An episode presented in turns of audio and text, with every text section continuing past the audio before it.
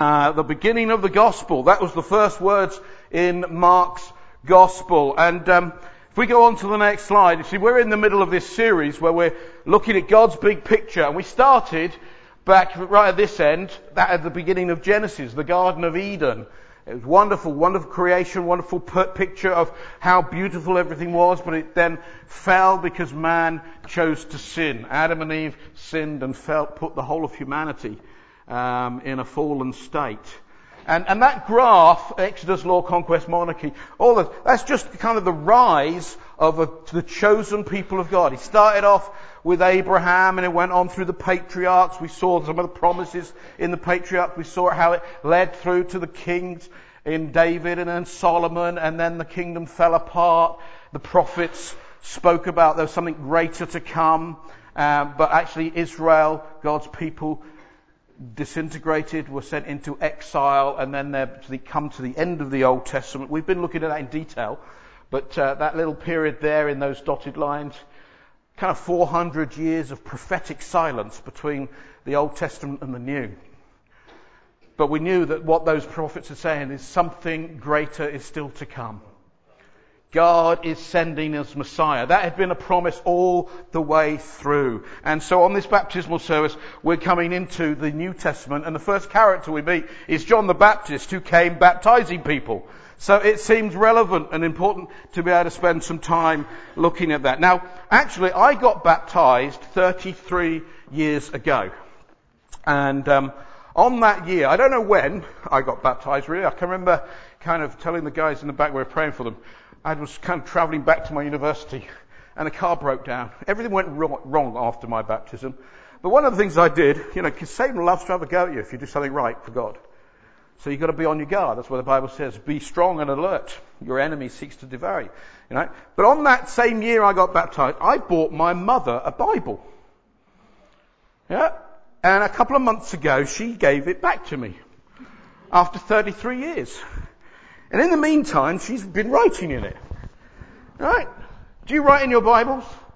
Some people write. In my mum's written lots of notes. I write in Bibles. My philosophy with the Bible is use it, get another one. you know, use, just use it up, it falls to bits, get another one. She's given this meat back to me. And as I was looking at this text, I began to read some of her notes this week on the Gospel of Mark. Let me, you know, and it just fits with the, um, series we're doing. Let me read to you one of the notes. I think we've got it on the slide. So this is not some scholar. This is my mum. Right? Lily Mockett, Mrs. Mockett Senior. She's not here today, but uh, it says, but she wrote this just above in Mark's Gospel. We should always read the Old Testament with a desire to find something of Jesus Christ in it. Someone say amen. That's what we've been learning, isn't it? It's not just a string of stories. He says, look, we do not profit much from our study of it if all we see are stories of Moses, David, Samuel and the prophets. Sunday schools that just tell you stories without pointing to Jesus are of no good effect. Alright? We need to see Jesus. It goes on. Search the books of the Old Testament more closely. Jesus said of them, these are the scriptures that testify of me. Quoting from John's Gospel. My mum understood it. Maybe she should be here today saying these things. But as we enter the New Testament, the message is clear. The waiting is over. The exile of God's people as they've been sent to Babylon is over. They come back, but things weren't great. We've seen that. You know, it's not exactly as good as it used to be. So they're looking forward to the greater things to come. But now the time of fulfillment comes, and in Mark's gospel, we only take to the fourth verse, 14 verses, and Jesus appears and says, the time has come, the kingdom is here. Repent and believe. And that's a message we still need to hear today. The good news is the gospel. And Mark's opening words begin it. The beginning of the gospel of Jesus Christ. You see, it is the gospel that saves people. What I mean by saves, it's the gospel that brings forgiveness of sins and a change of life. Right? When we repent of our sin and we accept that we want to be a follower of Jesus, it's the gospel. It's that gospel message, that good news. And Paul said we should never be ashamed of that gospel. And this church is not ashamed of making Jesus known. We're not kind of just some contemporary contemplative thing where anything goes. Just have faith in something. No, it's faith in Jesus, the Son of God, who came to earth. Next week we're doing Christmas. Can I have a baptism and Christmas on the same day? Because Jesus came to earth in the flesh, you know. So it's great. You know, Jack, you better be thinking about what songs we're going to have next week. Jesus came. Now, Matthew begins his gospel with a genealogy, the genealogy of Jesus. He wants to show that this Jesus really is the son of David and the son of Abraham. He's the one that's been promised all this time. Luke's gospel begins with just looking at the physical um, and historical facts of what happened at Jesus' birth with shepherds and angels and what was going on in the manger and things like that. John's gospel starts way back in eternity past, where God is God, and he says Jesus was there too. He wasn't in the flesh. He was just known as the Word. And the Word was God, and the Word was with God. Right? But the Word became flesh and dwelt amongst man. Jesus, God in the flesh. But Mark's Gospel plunges us straight into the action where actually Jesus gets baptized by John. And it's this fellow John that I want to spend a few moments just talking about this morning. I was challenged actually, it was in our staff meeting, I don't you know, Jack and Joe and Kira were there and, um, I kind of hadn't done all the work on the sermon and I, and I said, oh, I've got a few ideas and they, I don't know who said it, but one of them said it, can you make all your points begin with M? So I thought, I will. and I have. it's like a good Baptist date, isn't it? You know, okay, all the points begin with the same letter. So we're going to start with John's mandate. He was a forerunner. You see, in ancient times when the king was coming to see his people, someone ran ahead of him to prepare the way. A forerunner had two, two, two duties in a sense. He was to make certain the road was passable. Right? No, there was no delays when the king passed through, and he was also to let them know, let the people know the king was coming, and they should prepare themselves for him. Now let me quote Mrs. Mockett Senior again, because she writes this message here in her Bible. I've forgotten what colour she used for this one. We've got red, green, and blue, and black. So I don't know what colour this one, but I printed out. It says, There was nothing unforeseen about the coming of Christ. Throughout the Old Testament, the same event is foretold with increasing clearness. It is a promise often renewed to patriarchs and repeated by prophets that a deliverer and a redeemer was coming. That's what the Old Testament is pointing to this time when this gospel begins. The kingdom was coming. And John is introduced to the fulfillment of two um, prophetic verses from, says in Isaiah, I will send my messenger ahead of you. In fact, that's from Malachi, who will prepare your way, a voice of one calling in the wilderness, prepare the way of the Lord. Right? So John prepared the way. He came and prepared the way. He appealed directly to the people. You see, Jewish religious leaders had forgotten about ordinary people. They were just interested in the high ranking people now. But John came and appealed to the ordinary man and the ordinary woman and he said, you know what? We've all done things wrong before God. We need to change our lives. And so he came and proclaimed this message. And God used him to touch a whole generation. The Jews were in desperate need of a spiritual revival. You see, their, their, their religion had just become religion. It was legalism and ritual. Do you think that's what Christianity is? Just ritual and legalism, ceremony? It's more than that. It's something vibrant. It's something alive. It lives, God lives in us. We live and breathe Him. And we live for Him. The Gentiles weren't interested in religion at all and they just saw it as superstition. So both groups of people needed what John was going to offer. And we live in a similar kind of day. When people are either not challenged regarding their sin, or they're just beaten down by religiosity. And that does no good at all. There is a need for the people of God, and I'm talking to this church or some of you others who Christians who've come from to support these people, folks who are getting baptized. There's a need for pe- the people of God to stand up and be counted and to speak out what God's word says. There has never been a time when there is another need for a prophet like John the Baptist as today. When you go in churches that don't bother to preach the gospel. Where are the forerunners preparing the way for God coming again? It's what we need today. Will you take that call and live the Christian life that God wants you to? See, our mandate as Christians is the same as John's in one sense. Prepare the way of the Lord. Jesus is coming again. Jesus is coming again. And we need to prepare for that. So there's his mandate, but there's also his methods. You see, John was a preacher. I like preachers.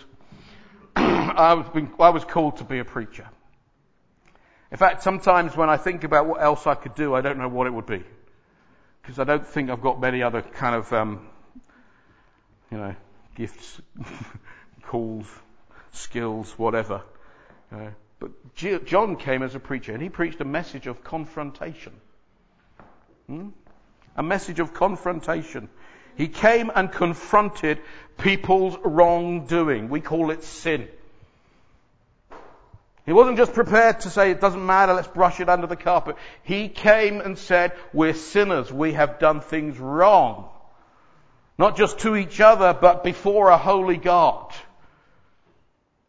And that was what he was doing. His method was to proclaim this repentance. He said, I want you to repent. And he this, the gospel here uses, you know, this phrase, repentance for the forgiveness of sins. It, repentance means a change of mind that leads to a change of behavior. Right? You change your mind, first of all, that Jesus is who he says he is. And then when you accept that Jesus is who he says he is, you change your behavior in order to live the way God wants you to. You don't change your behavior first. We don't ask you to come to church and say, well, if you go and sort your life out, then we'll want to get to know you. No, it actually starts with what goes on inside of you. Have you changed your mind about who Jesus is? Because most of us at some point, we've ignored him or we've said all sorts of things about him and we don't believe he, that he's the Son of God and he's the one we should follow. So repentance is when I first change my mind about who Jesus is and what he has done and then that leads to a change of action, how I live my life. Too many people who say, oh, if I change my life, then I'll change my mind. No, you change your mind first. The Holy Spirit is there to help you. Repent and believe, and you will have your life changed. Right? I pray today that through this service, through the testimonies of these four young people, someone's mind will be changed that would lead to a change of their life. John came preaching the Messiah is coming. The promised one. The one through all those Old Testaments. And we're in number 19 of our series. So we've done 18. Looking at all the build up. This promise of the Savior. Promise of the Messiah. He is coming. And John proclaims that. She says, so prepare yourself, repent. One more quote from Mrs. Mockett's Bible notes, shall I? She says just under that little phrase, the same message came from the beginning, from Noah to Paul to the present day. Repent and believe the gospel. Yeah, I think she, she deserves a degree from Spurgeon's College for this. You know, you know, this is good sound stuff. You know, message of confrontation. Sadly, that's missing, isn't it? You go to church, you don't, don't even hear about being called sinners. You know, oh dear, we don't, we don't want to confront people like that, do we? We've got visitors amongst us. Let's not tell them they're sinners. Well, I, sadly, I have to tell you. Because that's what we all are. it says, all have sinned and fallen short of the glory of God. I have, You have. Question is, have we acknowledged that? It was also a message of change. John told the people that their repentance would lead or result in God's forgiveness and a changed life. The 21st century needs people who will not allow position and popularity to stand in the way of proclaiming the same kind of message. We need that in our town. People need to know that it is only through Jesus you get eternal life. People need to know that sin kills us. People need to know that there is life through Christ. That there is a heaven to be gained and a hill to be, you know, shod of. A hell to be shod of. We need people who are just going to stand up and preach and proclaim this message. But Paul, John didn't just preach, he practiced. Right? And he did something rather strange. Right? Um, he baptized Jews. That's interesting. People from all parts of the world have been baptizing people, practicing baptism for many, many centuries. Baptism wasn't new when Christianity came along the scene. It was, uh, people had been baptized. If you were a Gentile converting to Judaism, you kind of got baptized in water. It was a symbol of a, of a change. But what John was doing was different. It was the way John did it. John baptized people not to make them right with God. He baptized them because they'd already got right with God. Alright? The phrase, it says here, he preached a baptism of repentance for the forgiveness of sins. He didn't baptize them so that their sins would be forgiven. He baptized them when they knew their sins had been forgiven. And that's still what's happening today. You four who are getting baptized this morning, you, I'm not making you stand up right now, you're going to, you're going to see them in a few minutes time. But their sins have been forgiven. This water, there's no magic in this water, you know. You know, you know what's coming next. If I could just get the water, if there was magic in it, I'd just kind of spray it all over you, wouldn't I? We'd have a little booth in the road saying, come on, we've got holy water that will take your sins away. The water doesn't do it. You got baptized because you'd already been forgiven. Because they believed in Jesus who died on a cross. And it was through that, through what Jesus did, sins were forgiven. And when we put our faith in Him, He bestows His righteousness upon us. Amen. So these four, they they've already become Christians. This isn't making them a Christian. This isn't forgiving them. This is saying, I'm unashamed of being called a Christian. I'm in public. I want everyone to know. And so John preached this. That's what these people are doing today. A picture of a person who will die. Joe and Danny are going to hold you guys under the water until you die. No. You just go under the water and you come back up it's symbolic of dying and rising again. Dying to the old and being alive to the new. That's symbolic because it's already happened in them. And they're doing this out of obedience to God. Obedience to these words. Repent and believe and be baptized. And you too will be filled with the Holy Spirit. John had amazing spiritual power in many ways because people came from all around just to be baptized. You know, I once had a baptismal service where we started off with four candidates and we ended up baptizing ten. We had just visitors with us and by the end of the service, they were saying, I need to be baptized. I need to be baptized. We ended up with two people dressed with tablecloths around them, like big loincloths. We just said, let's sing another hymn, let's find out their faith is real, and let's get on with it. Didn't have a 12 week class. If faith is genuine in Jesus Christ, then you do it. There's spiritual power here today. Not me to manipulate that, it's for you to respond to whatever God is saying in your heart. Of course, not everyone was happy. Jewish religious leaders soon came out to John and said, We don't like what you're doing. And so John just told them they're a bunch of hypocrites and that they need to repent as well. Right? So we've looked at, uh, what, two M's? John's mandate and John's method and John's manner. John was not one of these guys who was the height of fashion. You know? he, he didn't gravitate towards the finer things of life. You know? My children tell me that I dress boringly. At least I'm not dressed like John, is what I can say. You know? Camel hair and a leather belt. You know, there, we, there you go. He didn't kind of, he shunned the kind of finer foods, just sticking with the, um, the honey and the locusts and things. Uh, he was a desert man, wasn't he? He dressed like a desert man and he ate like a desert man. In fact, he was a Nazarite. Right? That meant that he, he had, Nazarites never, never shaved their hair or, or, or shaved their beards.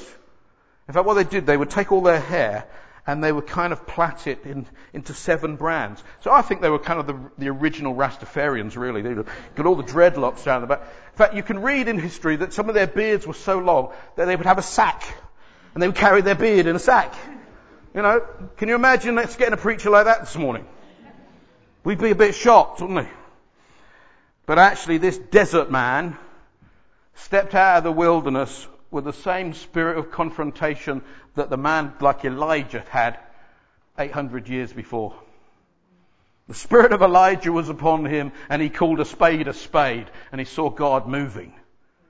And that's what we want to see. You know, they never invited John to preach in the temple or the tabernacle. He would have upset the apple cart, you know. But he came with a strange appearance and a strange message. Repent. Repent. I want you to change your mind about God and change your actions. Live differently. Say you're sorry. Turn around and stop doing that wrong. Repent and believe. If John teaches us anything today, and I'm going to come to a close, the truth is, we've got one more point after this one, so don't worry. the truth is about John, if it teaches us something, you don't have to fit in with this world. Let me talk to you youngsters. You do not have to fit in with the way the world tells you to. Hmm? John didn't fit in. I had some African brethren in my church in Tottenham that if I think I brought them down here, they probably wouldn't fit in. they're, they're, they're, um, kind of demonstrative activities would kind of scare some of you away, maybe. I don't know. But we have, we don't have to fit in with the way society tells us to behave. Doesn't matter if we're different. God has called us to be different. Right? Let me tell you, it's alright to live differently to the way your friends do.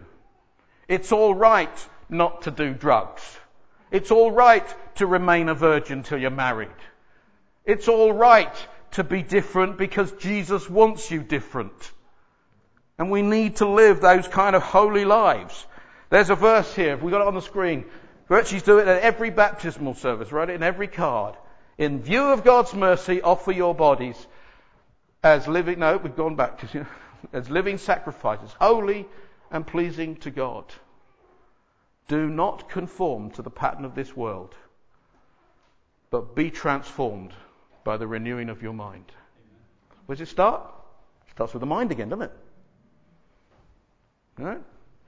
When I believe something and it, I change my thinking, it will change the way I live. Praise God. And finally, John's message. One the message that built up his own reputation. It was a message of a humble servant he said, After me comes the one more powerful than I, the straps of whose sandals I am not worthy to stoop down and untie. I baptize you with water. He will baptize you with the Holy Spirit. Mm. That's right. John was a humble man.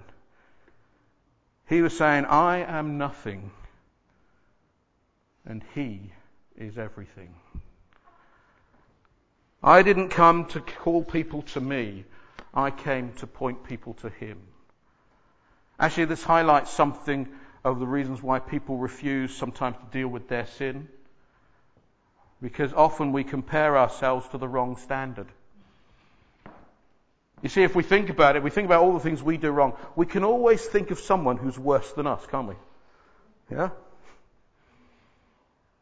And we can then say, compared to him, compared to him, to her, I'm not so bad. But let's get real. If we hold our lives against Jesus, the very Son of God, then we need help. All of us needs help. Even though John had people eating out of his hands, in a sense, when John saw Jesus, John saw how needy he was.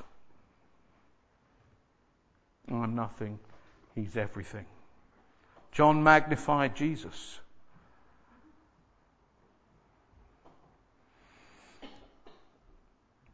He knew that if people could just see Jesus, they would see who they really are themselves and would want Jesus to come into their lives. And the message today of these four being baptized, none of them, none of them are saying, hey, look at me, I've made it. I bet their parents know they haven't. and their friends and their onlookers. Because they're not saying, look at me. They're saying, look at Jesus and see what he's done for me. See what he's done for me. So John came and preached this message of a holy Saviour. He says, I baptize with this element called water, but Jesus, he'll come and baptize you with the Holy Spirit. The very power and presence of God will come into your life. And that's what Christians have got. We've repented of our sin and we've asked Jesus to come in in the presence and power of the Holy Spirit. And so what's happened is that not that we were called to become religious. John didn't point people to religion. He pointed them to the Savior. And he said that he will save your soul. He will forgive your sins and he'll change your life. And every one of us who's a Christian today, that's what happens. My sin has been forgiven. My life has been changed. God dwells with me. God dwells with you for being baptized. God dwells with everyone who claims the name of Jesus. And it's easy, you see. It says there, believe in the Lord Jesus Christ and you will be saved. It comes to anyone. Forgiveness of sins and a change of life to anyone who will put their faith in Jesus Christ, who will call on his name. We are going to be having a little break in our service because that's what we do here. We actually take a coffee break. We're going to come back and sing a song. The children will join us, and we're going to have a ta- time of uh, testimonies and the baptisms. But I want to ask you a serious question before we break. Do you think you need to respond to God yourself? Do you think you need to be baptized? Do you need to repent of all the things that you've ever done wrong? I mean, you know, the list will go on and it. Well, things you've said wrong, thought about wrong, did wrong. Don't you want to have a brand new beginning, forgiven, clean the slate, receive the power of God's Spirit to dwell in us so that we can live differently? Are you tired of all that living those lies and deceptions and you'd actually like a new beginning? I wonder when you hear this, this is the beginning of this good news, this gospel. And I wonder if the penny has dropped for you today And you need to actually say, I know I need to repent and believe in the Lord Jesus Christ. We just close our eyes for a moment?